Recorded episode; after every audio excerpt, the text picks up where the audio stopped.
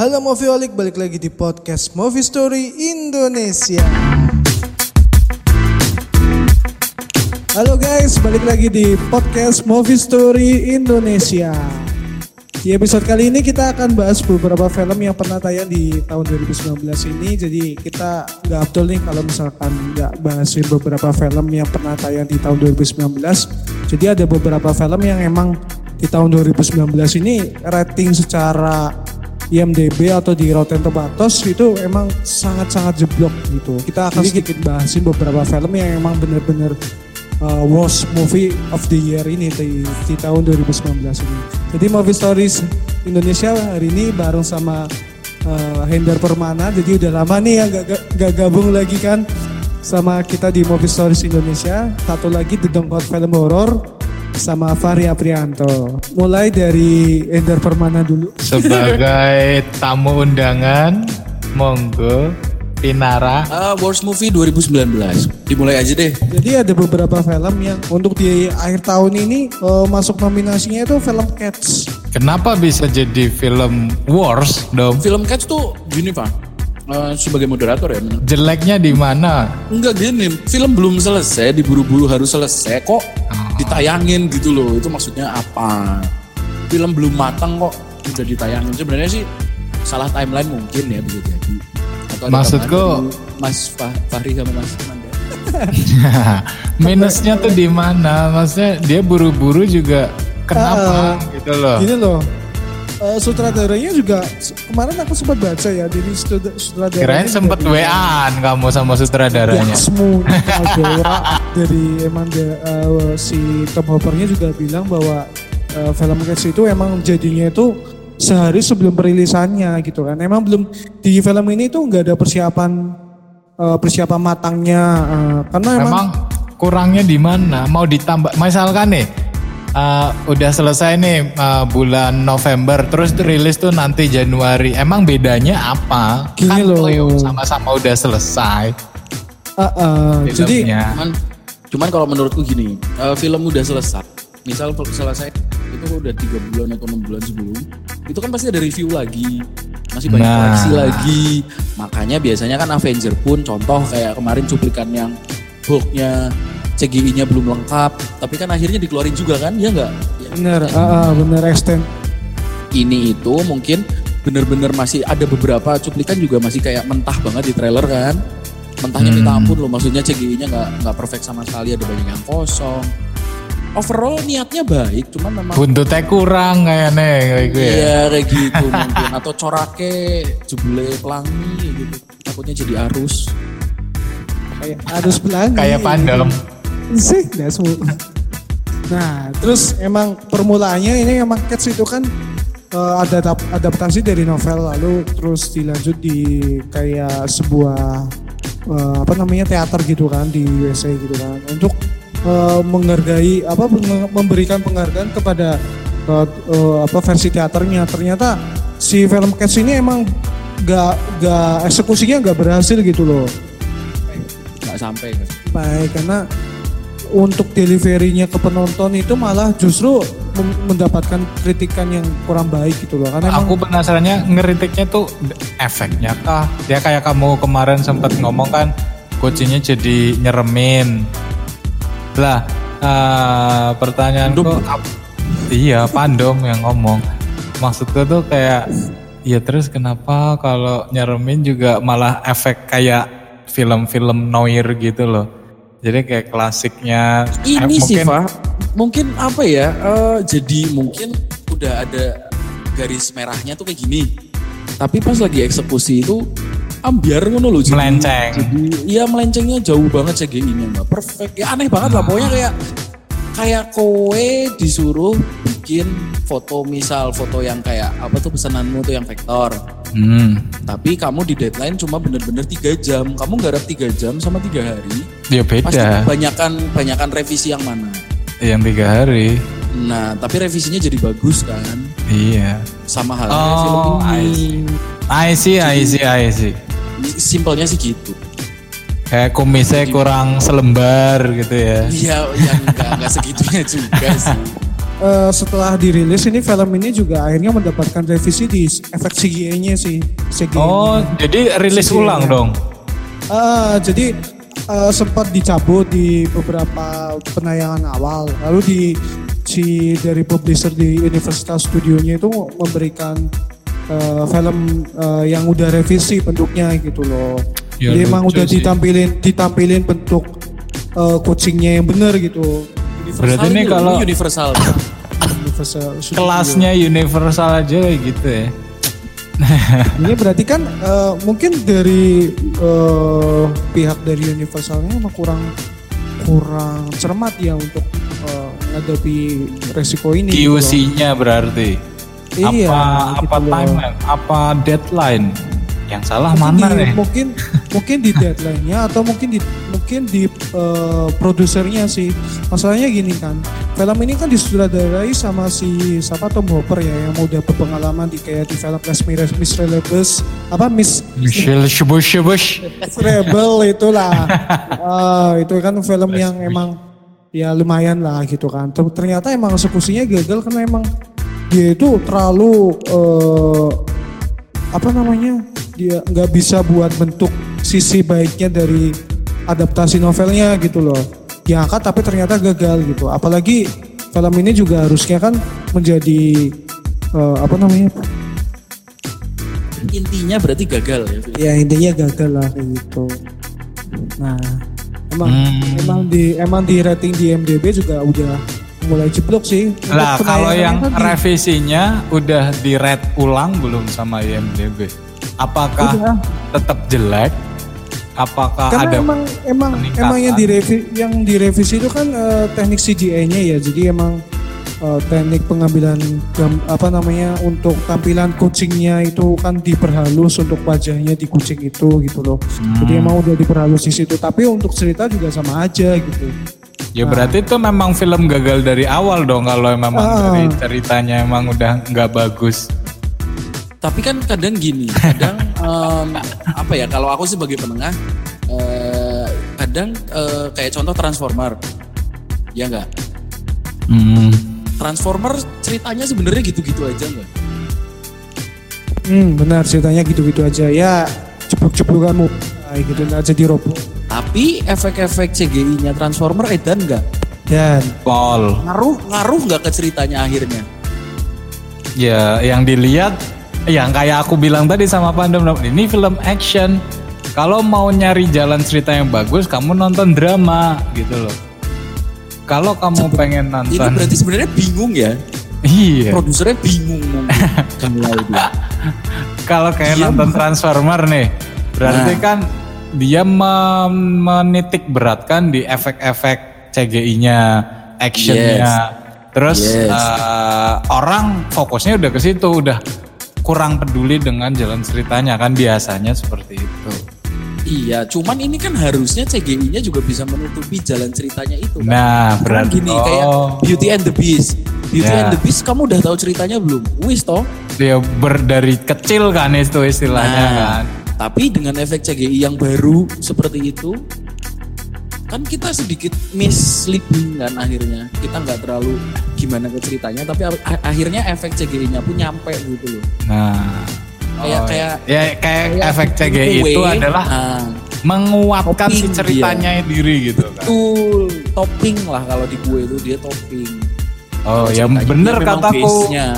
Berarti si Cats ini memang gagal dari awal dong, dari segi ceritanya aja pada bisa jadi nggak suka bisa gitu jadi. loh. bisa jadi tapi CGI-nya ikut ngeremukin juga ikut tambahan ngerusak. Oh iya iya. harusnya membantu tapi ngerusak jadi kalau Tapi aku sih penasaran gitu. sih, belum nonton sih, tapi penasaran ngeliat trailernya kalau sih. menurut Mas Dom eh, ya emang dari awal juga emang udah pertama kan dilihat bisa dilihat kan emang kurang persiapan. Si Tom Hopper juga bilang bahwa film ini itu rilis eh apa belum belum sempurna tapi sudah dirilis karena emang mungkin karena deadline untuk perilisan udah terus eh, terus banyak kritikus yang bilang itu emang film Cats ini emang bukan film drama musikal gitu.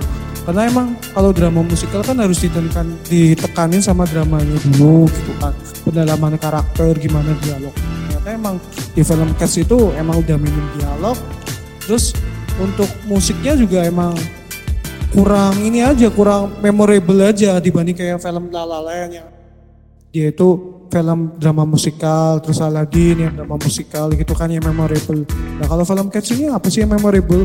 Walaupun ya di uh, original soundtracknya itu uh, di, uh, diisi sama Taylor Swift ya udah terkenal gitu. Tapi kan emang nggak bisa buat ngangkat film ini gitu kan. Terus yang paling paling lucu juga kan efeknya yang kurang ya kurang halus aja lah kalau dilihat itu antara uh, apa namanya efek CGI-nya sama yang kayak kucingnya itu enggak natural gitu kelihatannya emang kayak templok aja pakai kostum udah gitu aja. Ya udah berarti apakah film Cats masuk ke worst movie di tahun 2019 Mas Manda? Eh uh, mungkin Iya sih, karena di secara rating juga udah mulai hancur banget kan di IMDb juga udah kena 2,7 kan untuk secara rating. Bahkan ya, lebih jelek dari film-film kelas B ya. Uh, uh, film kelas B. Wah, padahal ini anggarannya kan lebih dari 50 m untuk untuk eh. satu film ini kan.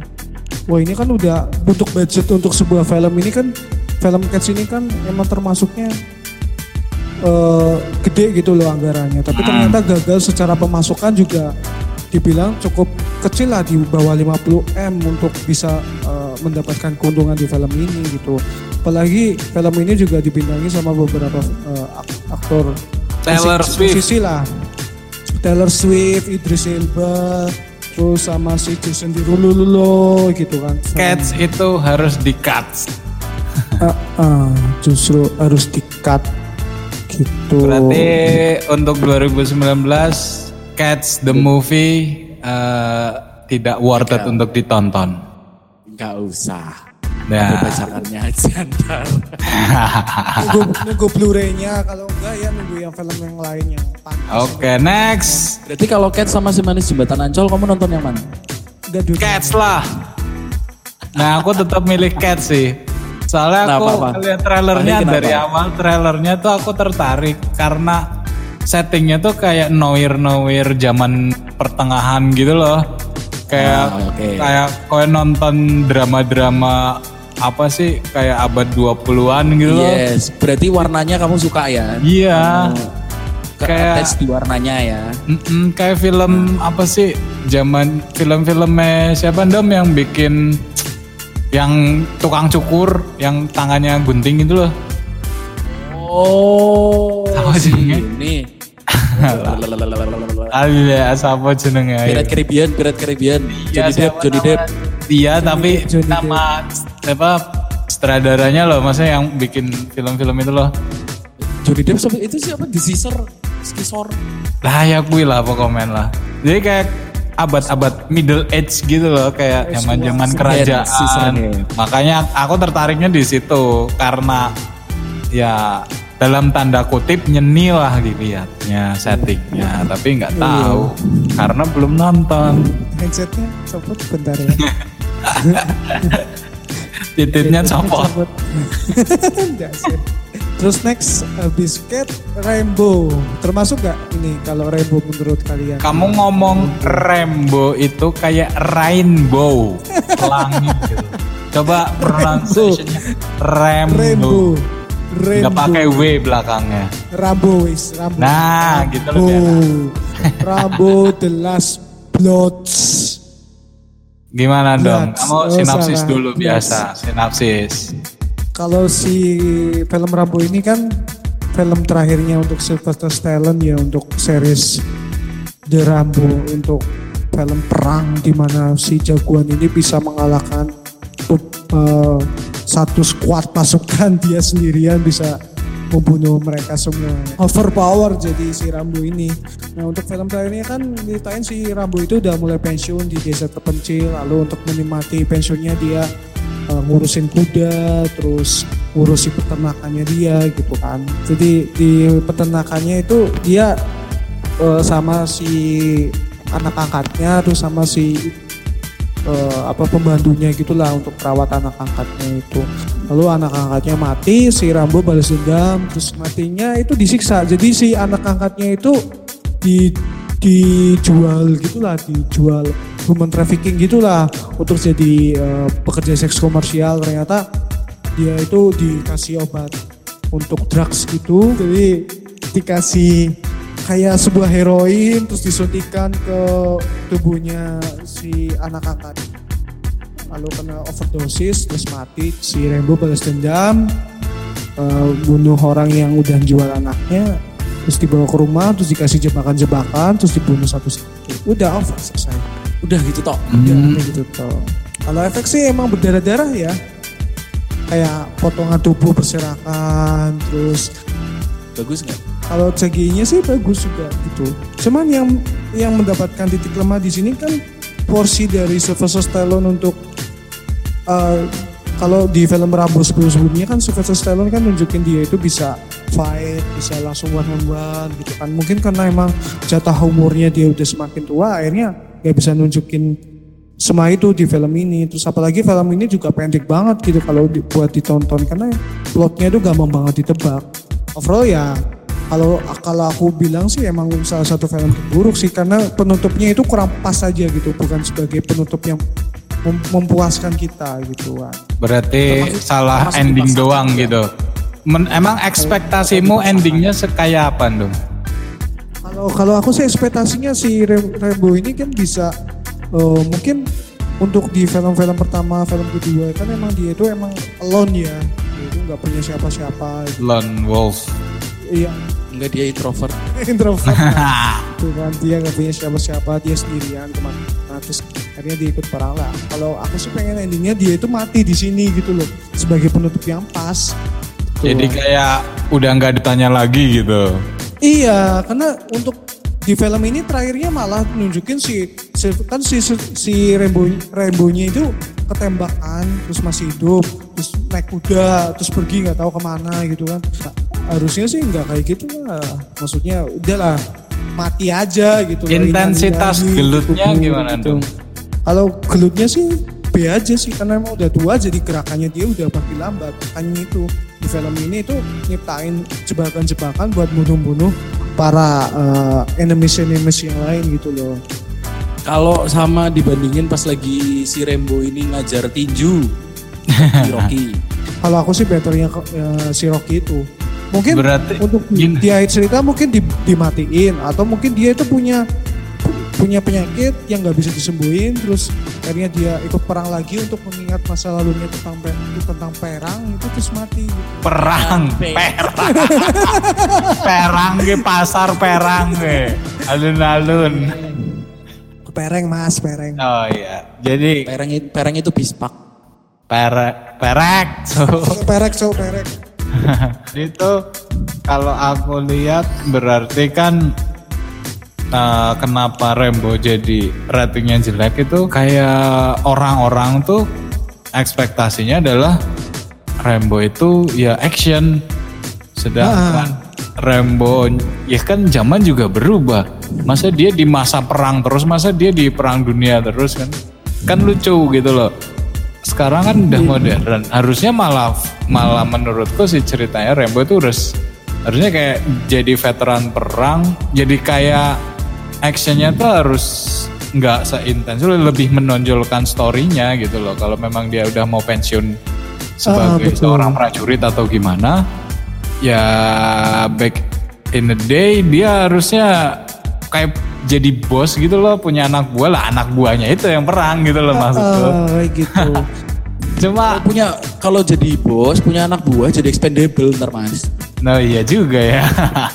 nah iya itu maksudnya kenapa nilai jelek karena ekspektasi orang ya seorang setua itu masa ya harus gelut kayak pas dia muda kan ya nggak logis juga gitu loh. nah Ya kan, apa iya. jeleknya kalau menurutku tuh si Rembo menurutku kalau dari storynya aku dengar sinopsismu tadi layak-layak aja untuk ditonton gitu loh. Kenapa Hmm, kenapa jadi wars win-win ya? movie gitu loh. Enggak gini-gini win-win solutionnya harusnya si Sylvester Stallone ini harusnya ngikutin Arnold suasana segar. Dibikin CGI sekalian. Nah, Jadi apa kayak siapa kemarin tuh Will Smith ya? Eh, apa? Will Smith, Will Smith, ya, Will. Smith di Gemini Iya. Man itu kan Iya, muda. berapa tahun? Mhm, Ya. Betul. Enggak banget lah netizen netizen ini. Jadi gini loh, kalau kalau menurutku kalau ada suasana, suasana segar di film Terminator kan emang emang emang dia itu kan cyborg Iya, gitu ya kan, robot, Iya. Eh, robot gitu kan, ya emang cocok sih kalau dibuat dibuat eh, film lanjutannya karena CGI-nya lah. Kalau Rambo mau dibuat CGI apa? Tiba-tiba dia Makanya. ketemu alien gitu, terus Makanya. ber- berubah gitu. punya otot tapi ototnya punya muka terus bisa ngobrol lucu lucu lucu. Maksud gue kenapa dia jelek gitu loh? Makanya aku belum nemu kayak tadi mungkin kayak kelihatan ya dia dari segi CGI-nya tidak menopang story-nya yang sudah jelek. Makanya nilai apa ratingnya jelek lah. Kalau si Rambo ini menurutku story-nya oke terus masalah endingnya nggak sesuai ekspektasi kan ya urusan penonton gitu loh. Maksudnya eh, dari segi kualitas gelutnya kata kamu intensitasnya juga lumayan gitu loh. Terus kalau gelutnya agak lemes karena usia yang sudah menua juga logis apanya yang jelek gitu loh. ya kurang perwacang iya itu yang aku gak masuk di jadi iya, akal benar. sih. Gimana Mas Dom? Inti poinnya kenapa film ini gagal tuh apa? Nah itu yang aku aku penasaran. Inti poinnya gagal itu karena jalan ceritanya yang udah nggak eh, berske- berkesinambungan lagi ini loh. Misalkan kalau mau dibuat kelanjutan di si Rainbow ini ya, ya Hmm. overall di Rainbow ketiga yang yang terakhir itu yang dia di Vietnam apalah itulah kan yang di desa itu ya udah selesai aja nggak usah dilanjutin lagi nggak usah diceritain lagi dipaksain untuk dibuat cerita lagi gitu kan karena di Hmm. Rainbow ini kan ibaratnya pensiunan lah pensiunan tentara udah tua ya udah nggak usah diceritain lagi ya udah tua gitu loh mau ngapain lagi Berarti kan kalau masih ada- bisa, saya, saya, tak ambil konklusinya, film Rainbow terakhir ini dipaksakan untuk menjadi ending. betul gitu dipaksakan untuk menjadi ending dan endingnya kurang memuaskan untuk para pencinta Rainbow Ya karena dipaksakan. Berarti intinya dipaksakan. Gagalnya karena dipaksakan ada. Ya, sama aja dong kayak kasus Cats tadi, dia dipaksakan rilis gitu loh. Ini iya dipaksakan gitu. diada-adakan gitu loh. iya Tapi sebelum gini loh, sebelum rilis kan keluar trailernya. Maksudku eh, sebelum rilis ketika mereka ngumumin akan men- akan nayangin si Rembo, bukannya pecinta Rembo juga dari 100% deh. Berapa sih yang nggak suka sama Rembo yang ini gitu loh. Nggak nggak mes- pasti perbandingannya juga hampir 50-50 dalam arti subjektif lah. gini aja Orang- kalau misalkan diasumsikan kayak gitu kalau secara subjektif kan emang pecinta Rainbow sekarang tuh siapa sih Mbah-mbah. itu masih suka Rainbow nggak Enggak, aku era nonton. Saya suka Selena Gomez. Nah gitu loh, diibaratkan Rainbow itu kan eh, OP atau hero zaman dulu gitu loh zaman Ya. bapakku masih muda, bapakmu masih muda, bapak kita masih muda gitu kan. Terus sekarang Dan- kalau diceritain lagi Rainbow ini nyeritain ya kalau anak-anak muda sekarang nonton ya Rainbow itu siapa gitu kan. Hmm. Ya harusnya kalau emang mau dipaksain aja ya udah dibunuh sekalian di film terakhirnya udah ya udah selesai over gitu loh. Hmm. Atau ternyata Rainbow diam-diam punya anak. Nah, itu malah lebih masuk tuh. Nah. Itu lebih masuk. atau anaknya dia itu perang ikut perang tak perang jihad kayak gitu Apa sih dong? dong. Alor Nah. ngidul. akhirnya kalau untukku Rambo ini menjadi worst movie sih 2019 Gara-gara endingnya tidak sesuai ekspektasimu toh. nah tepat sekali Toh. Itu nggak masuk di akal. Bukan, bukan, bukan. Kalau aku tetap ambil konklusinya dari Indom itu tetap dipaksakan, bukan Ah. sesuai ekspektasi Indom. Lah Salah iya. satunya itulah. Karena karena dipaksakan akhirnya jauh dari ekspektasinya orang-orang film tersebut akan jadi seperti apa kan? ah, ah, betul Nah, kalau menurutku sih kalau untuk Rainbow ini menurutku pasti patut untuk ditonton dan dinikmati ya dalam arti ya itu jalan ceritanya emang kalau kamu nggak puas ya kamu bikin film mau dewe ngono loh maksudku Ah, Enggak, aku aku paham pak. Kamu maksudmu kenapa film ini dicacat gitu? Iya gitu loh maksudku. Lah, aku dari Tapi tadi nyari loh. Di sebelah mananya? gitu. Nah, story oke, kamu udah mengakui, udah tahu Nah. ceritanya. Dan dari tadi Pando menekankan itu endingnya toh. Dan itu pun ya emang si film bagus tuh endingnya harus bagus gitu loh. Maksudnya banyak kan film bagus tapi endingnya gantung atau endingnya nggak memuaskan penonton tapi masih masuk jadi istilahnya kayak film terbaik lah di tahun tersebut. Lah ini apanya yang salah gitu loh. Walaupun Ini tidak mungkin- terbaik, cuma iya mungkin berarti ini bukan last blood beneran. Nanti ada last blood, terus habis itu ada last human Blood atau tuh. last apa gitu. Nah pasti biasanya gitu. Namanya juga Iya. Dan juga franchise-nya mereka lah Si golek bisnismen. duit, intinya Yoi. si golek duit, tapi maksa Ah. oke gitu loh. Ya, ya, ya Itu. untuk tapi gini loh maksudku kalau dari segi bisnis ya mau udah bukan ranahnya yang nonton kan. Maksudku kalau dari segi worst movie-nya itu loh. Kayaknya aku sih bisa bilang Rembot eh, harusnya ya nggak masuk ke worst movie 2011 sih. Gitu. Ya pro kon- pro kontra biasa. Berarti dia nggak terlalu worse daripada Cats. Betul maksudku gitu loh. Betul. Paling Tol worst itu betentong. Cats. Cats itu emang emang udah worst di 2019 ini dari semua film yang ada karena udah rating itu udah worst. Ntar dulu, Dom itu bilang worse sama worse itu tuh udah menandakan bahwa ini yang lebih buruk gitu loh. Nah iya makanya kadang ah, kita yang benar kita yang harus mengerti bahasa tubuhnya dong. itu bukan bahasa tubuh, Oh, salah. bahasa kalbu. Oh iya kita yang harus mengerti pandom tuh mengungkapkan apa gitu loh. Next. Next berarti ini ya deal dulu nih Rainbow menurutku tidak terlalu worst dan tidak harus masuk ke kategori worst movie tapi Hmm. kamu masuk ke kategori worst movie karena endingnya tidak memuaskanmu ya fix ya. Iya, Deal. fix. Oke, Kayak gitu. konklusinya deal. gitu ya. Next, Next. X-Men Dark Phoenix. Dark Phoenix.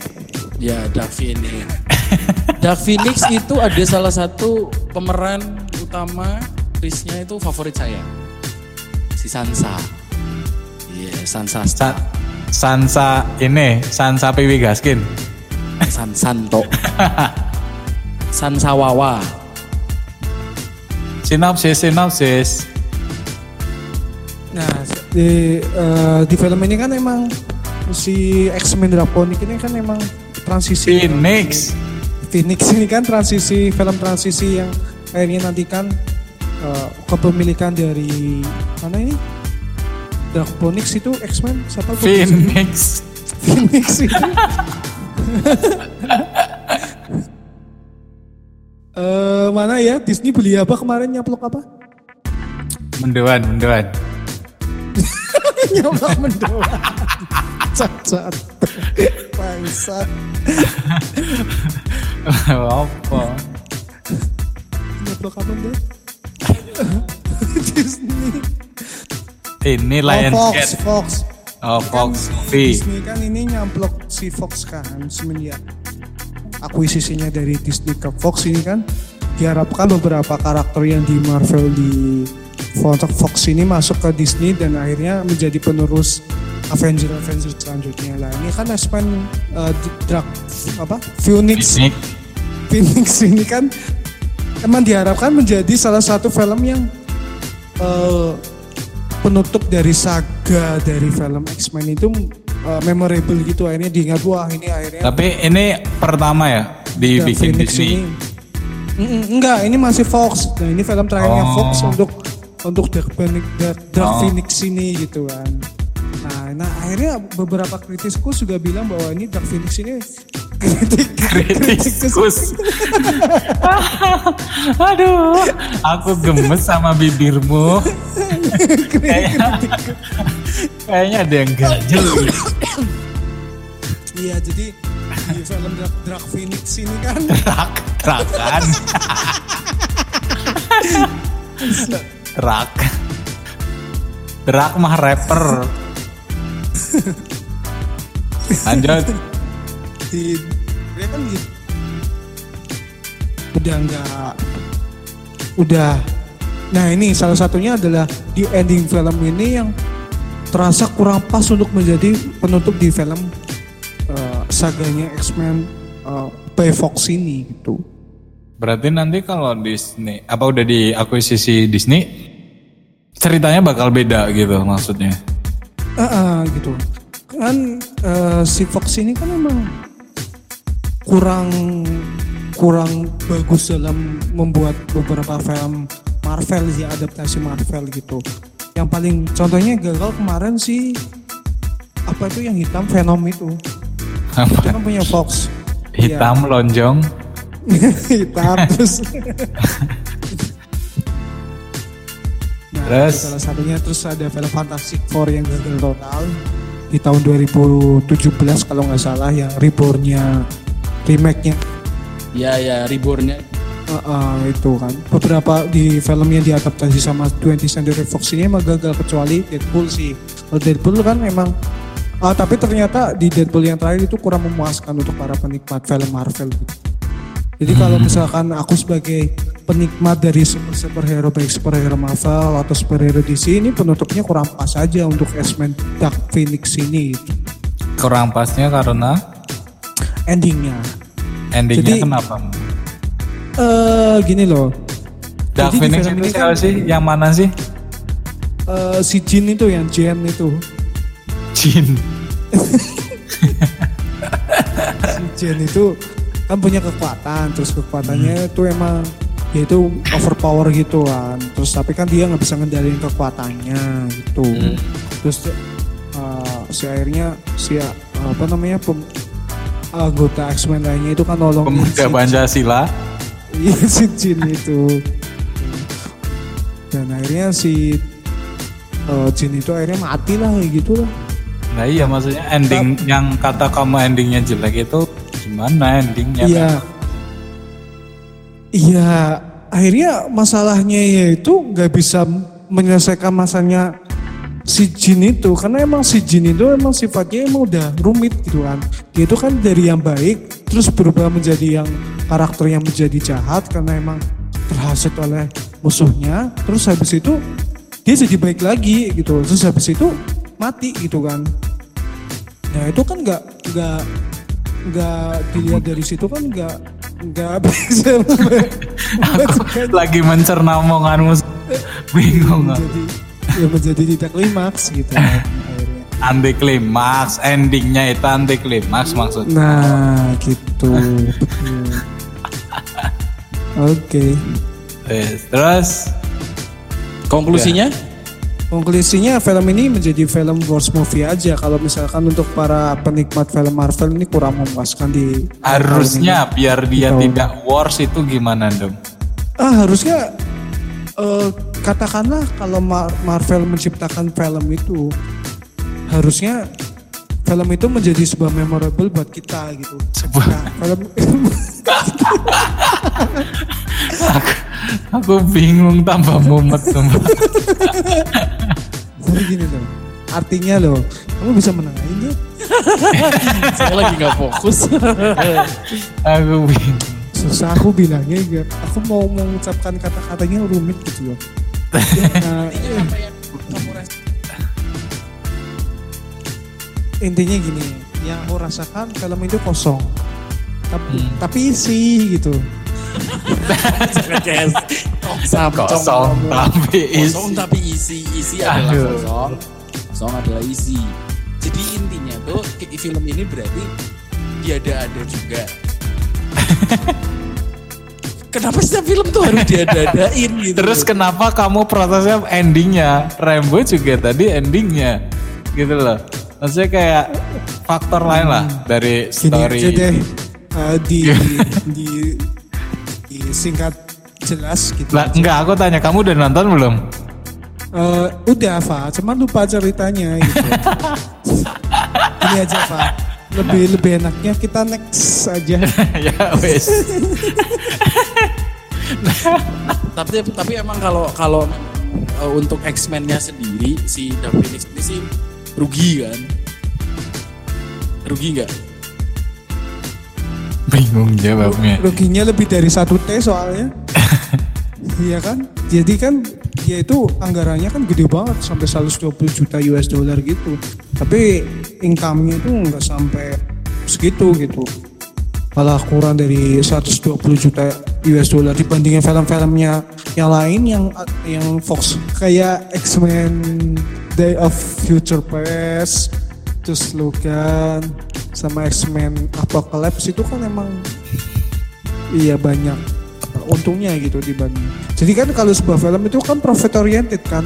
Mereka kan mencari keuntungan di sebuah film. Tapi Yang- kenapa film ini tidak bisa menghasilkan keuntungan? Mesti kan ada kesalahan di situ gitu loh. Nah aku tanya, Gitu. kalau misalkan nih itu film tayang orang eh, profit itu kan ditentukan dari seberapa banyak orang nonton kan. Iya terus terus. Pandom tepar. Terus. Maksudku gini loh. eh, tadi Pandom bilang kalau maksudnya film itu rugi, rugi besar. Nah, yang jadi pertanyaan, sekarang fansnya Marvel kurang sebesar kayak eh, eh filmnya Marvel lagi. Ya, itu X-Men Marvel kan ya? Marvel. Nah ya, maksudnya penggemarnya X-Men aja sendiri itu nggak bisa dibilang sedikit loh. Terus kenapa eh, orang tuh jadi nggak nonton film tersebut loh? Padahal mereka tuh suka X-Men. Ap- faktornya apa? Apa mereka ngelihat trailernya jelek terus langsung ah ini nggak bagus jadi aku nonton apa? Atau eh, ada review bilang film ini jelek jadi mereka nggak jadi nonton? Atau karena rating di IMDb atau Rotten Tomatoes itu jelek jadi orang walaupun mereka fansnya X-Men akhirnya nggak jadi nonton akhirnya terjadilah kerugian tersebut yang jadi pertanyaan faktor apakah itu Gini loh, rata-rata hampir 70% eh, penonton audiens untuk penikmat film itu acuannya sama IMDb atau Rotten Tomatoes. gitu kan. 70 persen 70%, hampir 70% Hmm. eh, audiens atau penikmat film. Itu hampir hampir dipastikan mereka itu mengacu kepada review dari Rotten Tomatoes atau berarti itu mematikan banget dong mematikan Iya. rezeki orang dong IMDb dong. Sebenarnya bagus nggak mema- mematikan rezeki orang gitu kan. Gini tapi apa? orang akan datang ke datang ke bioskop itu untuk mencari hiburan kan. Nah iya hiburan kan. Mereka akan mengeluarkan uang kan. Mereka Iya. pasti nggak pasti mereka itu datang ke bioskop nggak cuma sendirian mereka akan berbondong-bondong datang ke, ke bioskop dengan keluarga dengan pacar atau dengan gak mesti aku dewean kok naik nonton yang gini Nah itu kan kecuali kowe kan, kecuali kowe gitu kan. Tapi rata-rata emang di dunia ini, di dunia perfe- di dunia Indonesia atau di dunia luar, baik di Indonesia maupun di luar negeri sana, mereka kan pasti nonton itu berbondong-bondong lah. terus Patokannya apa ketika- hubungannya? Ketika kita nonton film, aduh keti- ketika kita nonton film itu kan mesti patokannya IMDb kan sekarang kayak gini. Eh ada film baru nih X-Men. Keluar ah ratingnya 5,6 pasti jelek. Yaudah kita nonton ini aja nanti kita download. Kita streaming aja. Gitu kan. Hmm. yang dibaca adalah reviewnya dari para kritikus orang dulu yang udah nonton. Patokannya kan orang yang sudah nonton duluan gitu kan. Kamu mesti tanya Dom kamu udah pernah nonton film ini belum? Apik apa ora ya Nah. kan? Nah Iya. gitu. Tapi itu tidak gini loh maksud tuh saya masih tidak bisa menerima kalau kayak misalkan aku nanya ke kamu, "Dem ki apa ora elek ora usah ditonton." Tapi justru dengan kamu ngomong kayak gitu bikin aku jadi penasaran jeleknya di mana gitu loh. Akhirnya aku Iya, nonton. kan itu kan segelintir orang yang segelintir orang yang kayak kamu kan. Beberapa orang Nah, itu. nggak memikirkan di situ. Mereka kan memikirkan bagaimana budgetnya mereka masing-masing gitu. Anggaran untuk menonton itu lebih banyak daripada anggaran untuk menikmati film itu gitu. Emang sekali nonton satu satu. nah sekarang kalau mereka tidak mendapatkan pleasure sama habis nonton itu Pleasure. ya udah. Ya pleasure. Puasan gitu kan Nah ya udah, mereka nggak akan mendapatkan apa-apa gitu kan. Yang yang dap- yang mereka dapatkan cuma ya udah Nonton di premier gitu. lah kalau kayak gitu mah. Nah makanya itu 70% hampir audiens penikmat film itu akan men- melihat dari rating dulu. Baru Itu kata siapa? Ada penelitiannya apa gimana? Ada, ada. Itu Ah. by data aja gitu kan. Aku aku by data, by survei aja gitu. kan. Kamu udah survei sampling berapa banyak nih? Sampling hampir sekitar 10 dari 20 orang yang aku sampling gitu. Berarti 50% dong. dia. Iya, iya. Free Ya, sedikit lah, sedikit lah. Next. Yo wes, next next. Langsung film selanjutnya yang rada buruk. Aku Di ngomongnya rada aja lah. 2019. Yang rada buruk. Apalagi dong. Yang rada buruk selanjutnya film itu apa namanya? Sweet. Hellboy. Ya. Yes. Terus kan nggak usah sinopsis deh. Kamu kan capek pasti ngejelasin sinopsisnya. Iya. Faktor apa yang dikritik banyak orang dari film Hellboy Nih, itu? gini. Eh, sebelum kita membahas film ini lebih lanjut, kita iklan dulu setelah pariwara berikut ini.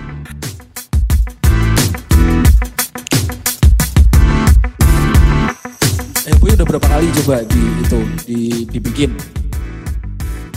Hellboy ini Tiga udah dibus ya? eh, sampai tiga kali trilogi. Tiga kali Terus habis itu dibuat reborn ulang dan ternyata setelah dilempar ke pasaran Pasyarat?